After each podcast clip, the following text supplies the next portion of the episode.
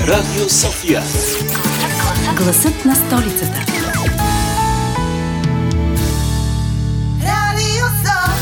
Здравейте, миролюбиви гълъбчета!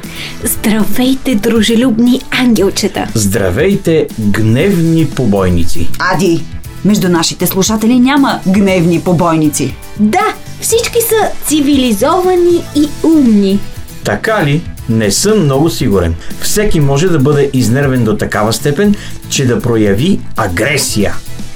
И за това днес ще си говорим за насилието. Слушайте ни, започва Ние децата. Radio Sofia.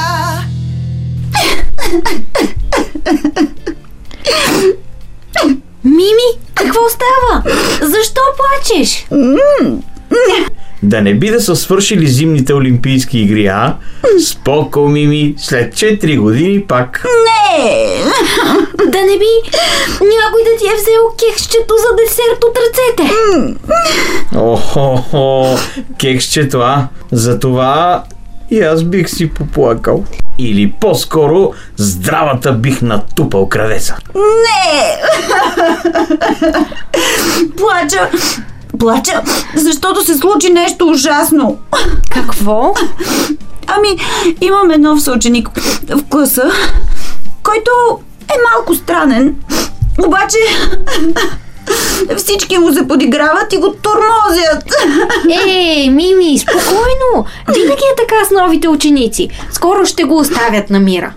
Да, аз понеже сменям училищата много често, тъй като се местим постоянно и всеки път отначало се държат кофти с мен. Но аз вече имам изградена защита. Каква? Пускам слух за себе си, че съм бил изключен от предишното училище. Понеже съм се сбил с 12-класник и той после не е отишъл на абитуриентският си бал от страх. И по този начин никой не си позволява да ме тормози или да ми навлиза в личното пространство. Еми да, но новият съученик не е много едър и никой не би повярвал на такава история. Е, какво толкова му правят? А, какво му правят ли? Детските умове могат да бъдат изключително изобретателни, когато става дума за агресия. Да, например, вчера му опаковаха чантата с домакинско фолио и я залепиха за чина. И когато той я видя и започна да я отлепя, те се смееха ужасно силно. И после двама го хванаха, един за краката, един за раменете и го опаковаха целия в домакинско фолио. Ужас. Ти да се смееш! Занесоха го пред входа на училището и го оставиха да лежи там. Добре, че охраната му се притече на помощ и го освободи. Е, той не се ли оплака на някоя госпожа или дори на директорката? Ими... При такива неприятни момчета това по-скоро би попречило, отколкото да помогне. Не, той изобщо не се оплаква и не казва на никого за това. Според мен е от някакво странно чувство за гордост или де да знам. Разбирам. Явно не иска да доносничи. При нас пък момчетата от класа са много разбрани. Но виж момичетата, онзи ден хванаха една Силвия и почти я съблякоха гола на снега в двора на училището. Еха. Всичко това се случи, понеже тя си слагала предизвикателни снимки в Инстаграм и гаджето на една от побойничките ги харесал. Тя полудяла от ревност и събрала останалите си дружки. Всички заедно я изкараха навън, държаха я и започнаха да я събличат. А едно момиче снимаше видео и каза, че щом тя се мисли за толкова секси, че да си качва разголени снимки, сега тя ще й качи цяло видео. Оле-ле. Представяте ли си? А, да! Мисля, че гледах нещо в Инстаграм. Ади! Защо? Защо се държим така едни с други? Не може ли да сме приятели? Или поне да се понасяме? Агресията в училище е много тежък проблем. Обаче, за да го разрешим, е необходимо първо да го назовем. Ами, това не е толкова трудно. Насилие е всяка проява на лошо поведение или действие, което цели да засегне или да нарани друг човек. Е да, но никой не се ражда побойник. Детето, което е било бито, след това започва да бие, за да се защитава. А скоро и то самото се превръща в насилник. И така се завърта кръга. Най-често насилието е израз на гняв. А гневът идва, когато си обиден, оплашен или унижен. И без много да му мислиш, удряш човека срещу теб. В такива случаи е добре да си помислиш какво е породило този гняв. Да споделиш с близък човек, да поемеш отговорност за постъпките си и да се извиниш, ако си обидил някого. И следващия път, когато усетиш, че в теб напира гняв, да не ставаш агресивен, а да овладееш емоциите си. Лесно е да се каже, но не е толкова лесно да се направи. И все пак с повече старание можеш да спреш насилието около себе си. А това, което е най-силно срещу насилието е музиката. Ами да, вие не знаете ли, че има даже и такава поговорка. Който пее, зло, не мисли. Да. А нашият редактор Веселин Александров ви е подготвил нещо много приятно, защото той на никого не мисли зло. А и съм го виждала да си попява от време на време. Така че и вие може да си попеете сега. Нека чуем какво ни е подготвил той. Чувство, мисъл, действие. Днес в рубриката Чувство, мисъл, действие си говорим за насилието и по-точно за проявата му в училище. 23 февруари е Световен ден за борба с тормоза в училище. Насилието е едно, а тормоза друго. Всъщност, за разликата между тях и причината, те да бъдат проявявани точно на място като училището, можем да попитаме най-преките наблюдатели, а понякога и участници в тези прояви. Нашите слушатели – децата. Били ли сте свидетели на насилие в училище? Да, от първи до четвърти особено имаше. Основно футболисти, футболистите. Ама какво? Какъв е, каква е ситуацията? Особено нападат тези по-емоционалните хора, а, защото имат по-интересни реакции. Ми удрят ги леко, не силно, не силно, леко и го обиждат особено. Не е приятно никак. И да, учителите много не действаха по въпрос. А как човек може да се справи с а, такъв тормоз или насилие? Да не бъде толкова чувствителен, предполагам. Ами аз не мисля, че има много лесен или хуманен начин да това да се случи. А, да се отървеш от такива хора, които те тормозят на сила, каквото искате да го наречете, е много трудно и понякога напълно невъзможно. А, аз лично не се отървах, докато те самите не се преместиха толкова от, от училището или бяха изключени. Не говорите с учител, защото колкото и да казва, че може да помогне, това не винаги е, е вярно и понякога даже правят ситуацията още по-зле. А, така че просто трябва или да застъпете от тях, или да намерите някакъв по-добър начин, колкото да казвате на учител. Бил ли си свидетел на а, насилие или тормоз в училище? Мен много често във втори клас постоянно ме тормозиха, аз постоянно плаках. И беше в смисъл много гадно за мене. Постоянно ми казваха, че съм дебел, че съм тъп, че съм идиот и други неща. И на мен ми беше неприятно. Казах няколко пъти на майка ми и на баща ми. И те ми казаха съответно а, да ги игнорирам, но аз не можах да ги игнорирам никак. Еми накрая, съответно, с- се преместиха в друго училище. Да. И, и сега съм по-добре. Аз съм ставала повече свидетели, свидетел на психически тормоз с Велю, защото във втори клас, на мен също са ми прилагали психически тормоз, защото имахме, аз тогава имах повече тикове, във втори клас, м, между първи втори и четвърти, а, не бяха нещо фатално, обаче, нали, пак ми се присмиваха, какво е това, какво е онова. Ми, каквото такова, то си е моя работа като цяло, но не беше приятно. А как, как се справи с това? Ами, просто с годините разбираш, че им хората около теб не, че си нещо повече от хората, просто преодоляваш тези неща с годините. Вече ти е писнал дошло ти е до гуша и това е. Тоест сега дори да се случи, ти не би реагирала така емоционално, както, както е, тогава. Вече не реагирам така. Ти става ли свидетел или участник в турмоз в училище? Е, един път. Един ми беше взел 2 лева. И ти какво направи? Е, чупих му носа. А, ти бил ли си свидетел или участник в училище в а, такъв а, турмоз, независимо физически или психически? Ми да. Шесто мога да разкажат. Шесто? Е район. Еми, смисъл някой като ми издразни, няма го да, да ме гледа тъпо и аз да... да. А ти отвръщаш? Еми, да, защото не, иначе не е честно.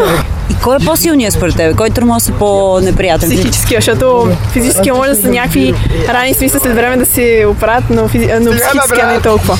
Ами, явно нашите слушатели, за съжаление, са доста добре запознати с темата. Тук обаче имаме нужда и от експертно мнение. И в случая ще го получим от нашата приятелка, психоложката Доника Боримечкова. Защо един онлайн турмоз провокира често физически реален турмоз? Здравейте на вас и на всички ваши слушатели. Всъщност посоката може да бъде и съвсем наобратно. Не само а, онлайн турмоза да прерасне в а, физически училищен турмоз, но също така би могло и обратното, на което всъщност последните няколко години станахме свидетели, за съжаление, а, физическия училищен турмоз да бъде преместен в онлайн пространството. Всъщност, реално а, учениците не са на училище физически, а са на училище онлайн. С абсолютно същата креативност, с която използваме дигиталното пространство да учим и да ги образоваме, по абсолютно същия начин те използват дигиталното пространство, за да продължат и извън класните си занимания. А, за съжаление, едно от тях е турмозът. А, училищният турмоз а, сам по себе си е един доста неприятен феномен, който се случва не само в българските училища, но и в световен мащаб. За съжаление, основната разлика между физически училищен турмоз и този, който се случва в дигиталното пространство е, че онлайн турмозът продължава 24 часа в денонощието, 7 дни в седмицата и може да продължи месеци преди да бъде забелязан. И това може да доведе до много сериозни последици към психическото състояние на жертвата. Как можем всъщност да противодействаме на турмоза, какъвто и да бил той и какви са стъпките, които трябва да се направят от едно дете като първа реакция? На първо място трябва да вървим в посока на превенция и много ясно от абсолютно всички заобикалящи значими възрастни децата а, да се дава ясно да се разбере, че тормозът е неприемлив. За съжаление, в нашето общество това става все по-трудно, тъй като езикът на омразата е, е все по-разпространен и като че ли ние ставаме все по-толерантни. Вербалният тормоз, вербалната агресия а, е нещо към което българските деца, българските ученици са изключително нечувствителни. А всъщност всеки вид тормоз, независимо дали говорим за онлайн тормоз или за училищен тормоз, започва през обиди за качки. За много от децата това е забавно, но всъщност на жертвата не е никак забавно. Та, на първо място трябва да вървим в посока на превенция и в посока на това ясно да даваме на децата сигнали, че това е неприемливо като поведение в а, нашето общество. Когато, за съжаление, вече се случи такава ситуация, в която вече има тормоз, много важно е жертвата ясно да се обърне към възрастен, който да може да вземе позиция и да го подкрепи. Когато говорим за училищен турмоз, това са класни ръководители, учители, помощни възпитатели, психолога на училището, ако има такъв, педагогическите съветници, директора. Родителите също са опция за подкрепящ възрастен, но не винаги и не във всяка възраст децата са готови да се обърнат първо към родителите. Така че учителите също трябва да бъдат по-чувствителни и по-готови за реакция, в зависимост от възрастта на децата. А, когато говорим за онлайн тормоз, правилото е отново същото. Търсиш възрастен, към който да се обърнеш за подкрепа и за помощ. А другия вариант, който напоследък става доста доста ефективен, а, е да се обърнеш към консултативната линия за безопасен интернет за деца и юноши. А, телефонът им е 124123, а на safenet.bg може да се намери и чат модула. Ако някой не може да говори, но и предпочита да пише. Много ви благодарим за този разговор, Доника, и до нови срещи в нашия ефир. И аз много ви благодаря за поканите и до скоро чуване. До скоро! Смятам, че насилието си е чиста проява на безсилие. Интересно, че и двете произлизат от един и същ корен – сила. А силата би трябвало да се използва за добро. И в този ред на мисли, кажи ми коя е истинската история, която ще разкажем днес на децата. Ще чуете, но след, след нещо леко и приятно като една песен в ефира на Радио София.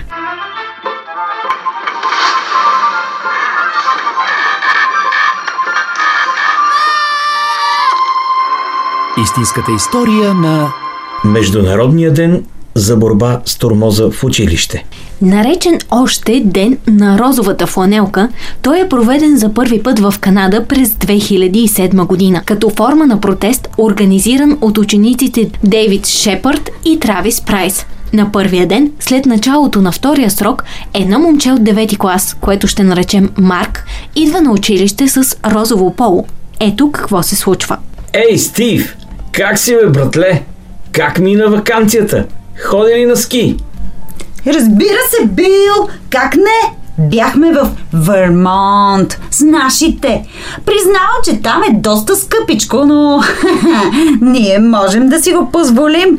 Все пак, баща ми е петролен магнат, а ти били, къде ходи през вакансията, кажи? Ами, този път пропуснах сноуборда, защото с нашите бяхме в Хавай, братле. Вау! Сериозно ли? Да, бе, човек. Там се разхождах по къс ръкав и се къпех, знаеш ли къде? Не. В океана, братле. Били бой! Представяш ли си, Стив? Даже покарах и малко сърф, разбира се. Ей, страшен си, Били бой! А къде ли е бил нашия приятел Марки по това време? Сигурно е трябвало да работи нещо, за да си покрие таксата в училище. Ей, Били, знаеш ли, може да е бил чистач, представяш ли си? Ей, да разхождал кучета. Ей, Марки, къде беше през вакансията, братле? Ходи ли на ски някъде? Ами... Не, бях си у нас. Сериозно ли е? Ей, защо не каза? Можеше да дойдеш с моето семейство в Вермонт. Е, малко е скъпичко, но какво са ни хиляда долара за вакансия? Е, Стив, Стив, знаеш, че е на... Сти... Ститем... Сти... Такова... Абе... Абе, стипендия ли е? Какво е? Оф, и ти не можеш да го казваш. Казва се стиш. Абе, аз не знам как се казва, но трябва там дават му пари нещо. Ей, Марки! Какво си облякал? Това розово поло ли е, брат? Е, да не си го взел назаем от сестра ти. Били, вярно е, гледай го то, Марк. Абе, Марк, ти защо носиш розово поло, да не си момиченце, а? Или по-лошо, да не си момче, което иска да е момиче. А, не, не, не, не. Защо си го облякал това поло, бе, братле? Не знаеш ли, че розовото е цветът на момиченцата? Е, и на меките китки, разбира се. Оставете ме, момчета. Трябва да бързам за час. Е, няма да ходиш никъде. Щом си облякал това розово поло, значи искаш да си Марка. Маркиня, а не Марки. Айде сега, качвай се на сцената на училището и извикай Аз съм момиченцето, Марта с розовото поло, три пъти. бързо. Аре, качвай се! Качвай се! Качвай се и викай. Аз съм момиченцето Марта с розовото поло. Пред цялото училище, ясно ли е? Моля ви, оставете ме. Айде, айде, качвай се на сцената, Лигло. Стига си цеврео, сега ще се разревеш като истинско момиченце, а? Пуснете ме! Хей, Дейвид, гледай какво става там. Това не е ли Марк от 9 клас? Тези двамата смешници от 10 клас май го тормозят. Хей, вярно, вярно, Травис. Той е. А защо така го бутат и дърпат? Какво се случва там? Ма е време да се намесим, а, Травис? Какво става тук, Марк? Тези защо те тормозят? Ей, непрокопсаници! Я да се махате от тук, че... Бързо, бегом марш! Ще ми станете само на разглезени богатащета. Ясно ли е? Махайте се от тук! Добре, добре, махаме се. Аре, аре, бе. И внимавай, ей, розовия. Разкарай се! Марк, как си? Какво стана? Какво искаха от теб тези... Ами, тормозаха ме, защото съм с розово поло. Се си измислят някаква причина. Или ще е розовото поло, или ще ми се подиграват, че разхождам кучета през вакансията, за да се издържам. Писна ми! Искам да се махна от това училище! Ей, Марк, спокойно. Имам идея. И ще се кача на училищната сцена, за да я споделя с всички. Да, да, спокойно, спокойно, приятел, че всичко ще бъде наред. Слушайте, приятели. Време е да спрем тормоза в училище. Стига насилие към по-слабите, към по-малките, по-беззащитните ученици. Ако сте достатъчно смели, подкрепете ме и да прекратим агресията. Вижте, приятели, нашия съученик Марк днес беше тормозен от двама комплексари за това, че е дошъл с розово поло на училище.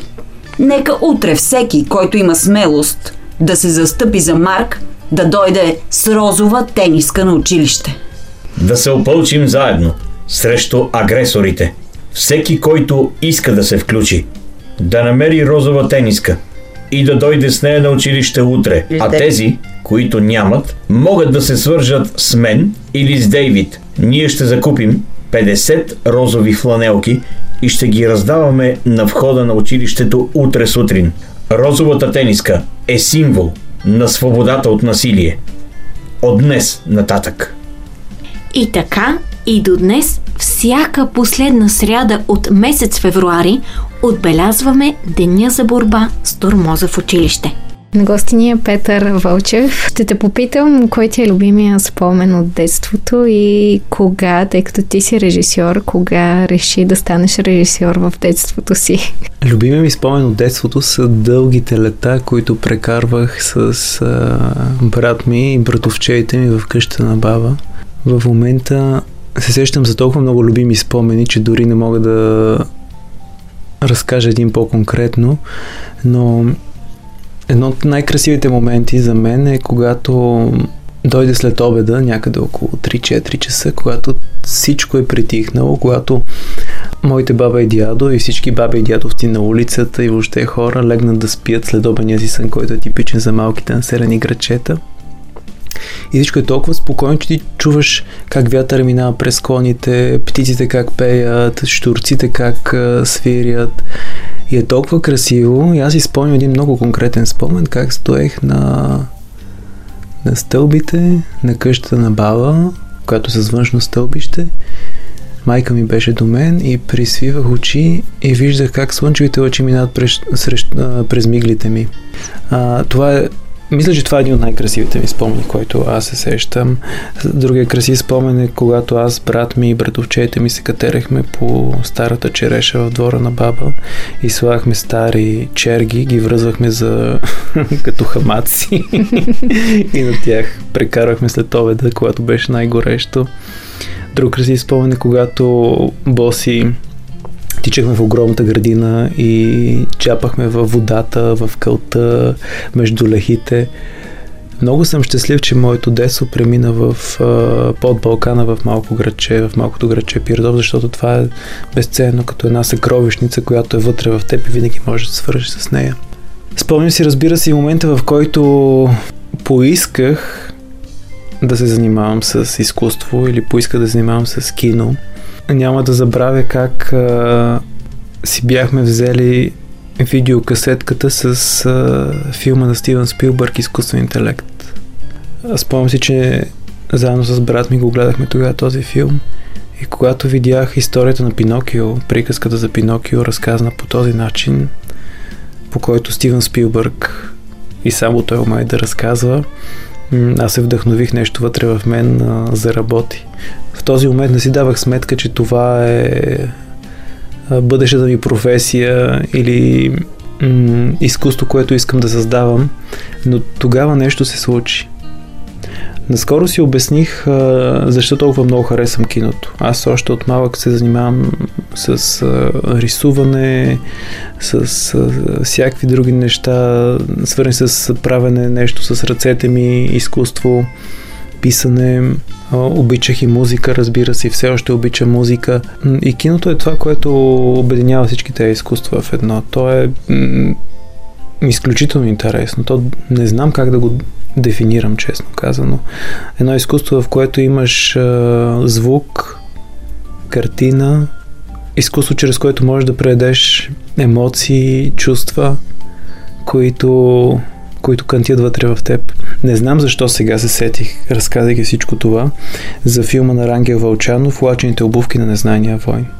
Той е един прекрасен филм за детството, за детството на Рангел Вълчанов, когато той е бил дете как той е виждал света, съпоставен с сега как той вижда света. Филмът е направен през 80-те години, мисля, че беше на миналия век, но е просто един от най-красивите образци и разкази за детството.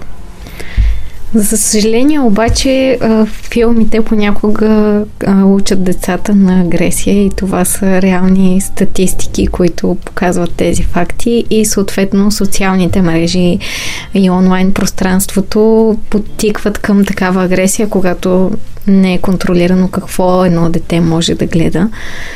А, в този смисъл как смяташ, че се противодейства на това от нас възрастните и как се справяме с този проблем, за да помогнем на децата? Много се надявам аз чрез моите филми да, да показвам красивата страна на нещата. Детството, разбира се, винаги е, както и света, в който живеем, той е полярен. Той е изпълнен с крайности.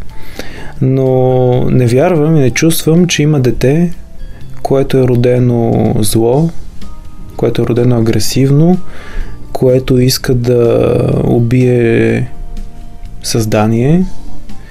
А, вярвам и знам, че децата експериментират. И това е най-естественият път те да открият света. А, съвсем възможно е, когато те са малки, да убиват насекоми, да експериментират с това нещо, дори и пилета. Но съм сигурен, че с а, а, течение на времето те осъзнават всичкото това нещо. Разбира се, ние като възрастни е дължно да им кажем това не е окей, okay, не е хубаво, защото ти спираш а, нечи живот по този начин. А, от друга страна, а, ти си абсолютно права, че социалната схема, в която живеем и съвременните деца, в която живеят, чрез цялата тая огромна мрежа, която има около тях в онлайн пространството и всичките филми, които са достъпни и целият материал, който изобилства от агресия и от клипове дори, които са направени в домашни условия, които пак показват агресия, според мен е ужасен. Според мен е ценен за нас, за големите, за да имаме примери и документ, в който показва запечатано агресивно човешко поведение. Но такова нещо да го гледат деца е страшно. От дълги години работя с а, големите неправителствени организации в България, които се занимават с а, децата, с родителите и за мен това е като цел и мисия, защото защото за мен е важно, за мен е ценно. И една от целите на тези организации именно тази превенция, ако е възможно, по-малко децата да виждат такъв тип сцени на насилие в интернет пространството. Защото съм присъствал много срещи с тези неправителствени организации, специалисти и психолози, които просто разказват как в момента наистина е страшно в училище. Аз си спомням дори когато аз бях малък, наистина биехме се, карахме се, след това бяхме приятели. Имаше много малки единични случаи на агресия и то повечето бяха защото детето от проблемно семейство или родителите му имат някакъв проблем и това винаги се отразява. Но сега мисля, че е много по-голям проблема и ние сме длъжни по някакъв начин да направим нещо. Аз това, което мога да направя да обещая, е, че съм подготвил един детски филм за бъдеще, който е много хубав, който разказва именно за тези лета, за които аз ти разказах.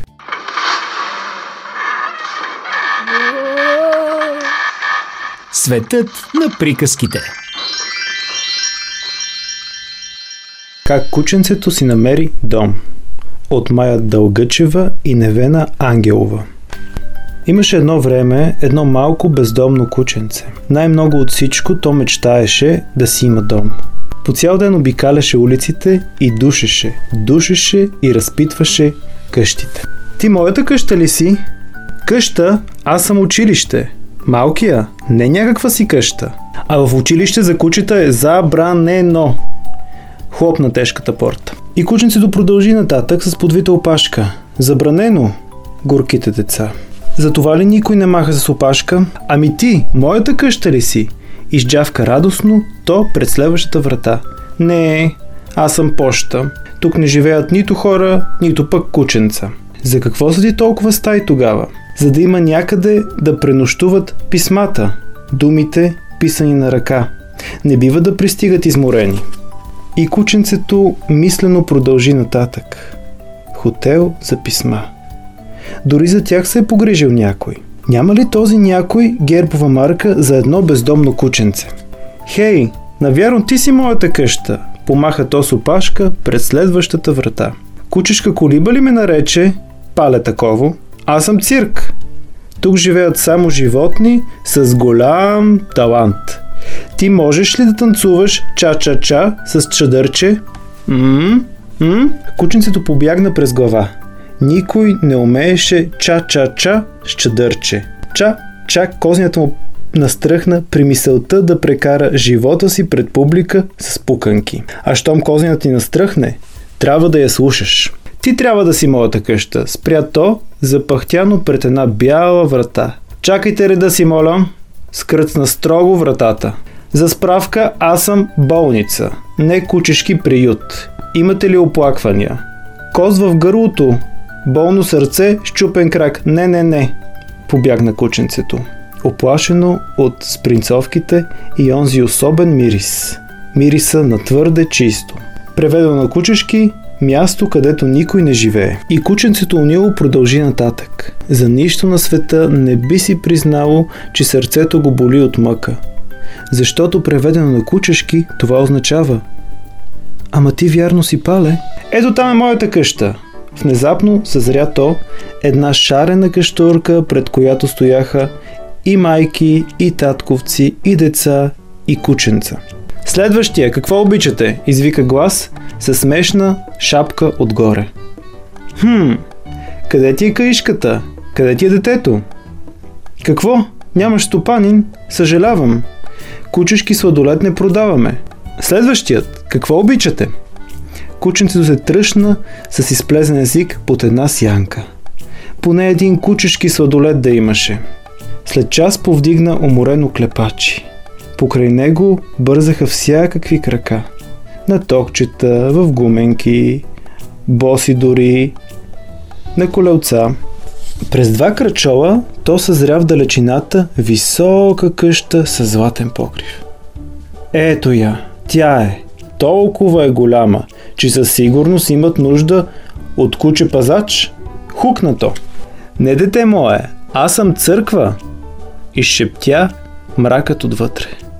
Може да влезеш, да постоиш тихо и да се помолиш. Бог чува всяко желание. Кученцето влезе и се огледа с почуда. Я!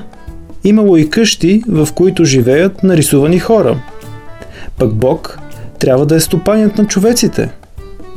Той дали чува, когато кученца да се молят, или всяка гутница си има свой собствен Бог. Кученцето съвсем се обърка и умърлушено зататрузи крак навън. Там имаше кой да чуе желанието му. Обаче желанието не се интересуваше от това. То просто си танцуваше.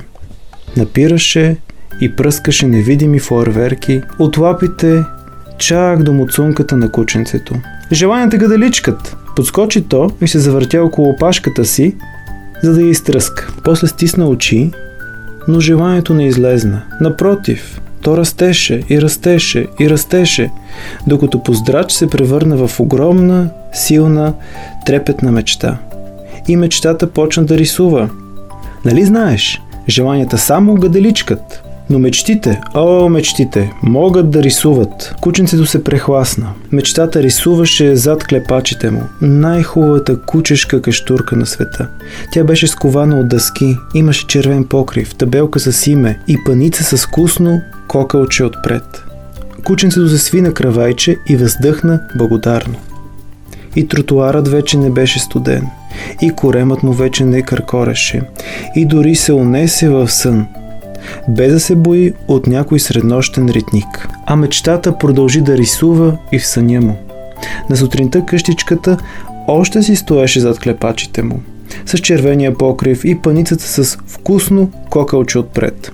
Да, чува склицание. Кученцето изкочи от оплаха. Мигом се оказа намушкано в някакво яке, което търчеше и крещеше. Да! Чудна работа. Мечтите били като ехо. Кажеш на мечтата да и тя ти отвърне. Да! Въпреки друсането и врявата, кученцето долови някакъв съвсем тих звук. Съвсем тих и напълно непознат. Нещо като туп-туп, туп-туп, туп-туп. Нещо като кръгли, бляскави пирончета, които коват кучешка каштурка. Кученцето боязливо отвори едното си око. С червен покрив. Отвори другото. Паница с кокълче отпред. Опашката му затананика. И ръка, която милва. Я гледай! Само име върху табелката липсва. Искаш ли да го напишеш? Край. Много ми се иска да сме все по-добри приятели в училище. А и след като го завършим. Истината е обаче, че в училище насилието е толкова явно, защото там децата са объркани и не знаят как да се справят с настъпващите промени в тялото си и не винаги могат да реагират адекватно на някоя ситуация и от страх, вместо да се опитат да се справят с проблемите, те проявяват агресия. Има няколко фрази, които бихме могли да използваме, ако сме жертви на насилие в училище. Понеже обикновенно жертви стават децата, които, така да се каже, се връзват. Ето как да потушим някои словесни атаки от наши съученици. Например, можем да отвърнем на дразнителя с голяма работа. Това означава, че неговите думи не ни интересуват. А това би го накарало да спре, тъй като той има нужда от емоционална реакция, за да продължи дразненето. Можем да кажем също и Ау, много интересно. Проявата на сарказъм стъписва на силниците, а той се използва от силните хора. Вариант е да кажете също и Сега олекна ли ти? Или Благодаря, че ме уведоми. Няма да се занимавам с това. Или не ме занимавай, са реплики, които също показват незаинтересованост и умалуважават влиянието на дразнителя. А по този начин той няма мотив да дразни повече. Вариант е просто да замълчим. Агресивните деца имат нужда от енергията на ситуация, в която да излязат победители. Лишени от любов и разбиране вкъщи, те искат да се чувстват победители в училище. Затова търсят други деца, които да въвлекат в своята игра за надмощие. Ако не реагираме на обидите, няма да е интересно на тормозещия. Бъди ми приятел. Понякога децата, които са агресивни, го правят, защото искат да се сприятелят, но не знаят как. В тези случаи, ако ние проявим разбиране и им помогнем, всъщност можем да спрем тяхното враждебно поведение. В случай, че попаднете на ситуация, в която едно дете тормози друго дете, можете да кажете Ела да се поразходим. И по този начин да прекратите ситуацията и да помогнете на така наречената жертва. Ако ви се е случвало да сте жертва или свидетел на тормоз в училище, или пък знаете как да се справите с агресията между децата, пишете ни на нашата фейсбук страничка Ние децата. Този, както и останалите епизоди на шоуто, можете да слушате отново на страницата bnr.bg наклона на черта София, на binar.bg или в Spotify. Обичаме ви! До следващия път, а до тогава помнете! Мъдрият знае, че агресията на някой всъщност е неговата молба за любов.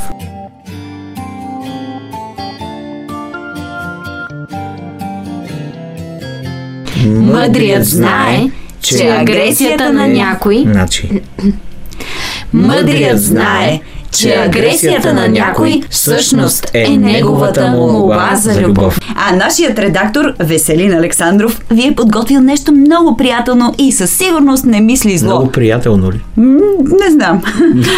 А нашият редактор Веселин Александров ви е... Извинявайте. Приятелно. Между другото, това е много хубаво да го кажа приятелно, защото е музика за приятели. Днес в рубриката... М, идва. Идва! Ето го идва. О, ще падна. И Аз си ми... Щях да падна по лице. Верно. Да се опълчим заедно срещу агресорите. Срещу агресорите. О, О, чай, че си ми пуснах тук, не да въобще, въобще не знам къде сме. Ами,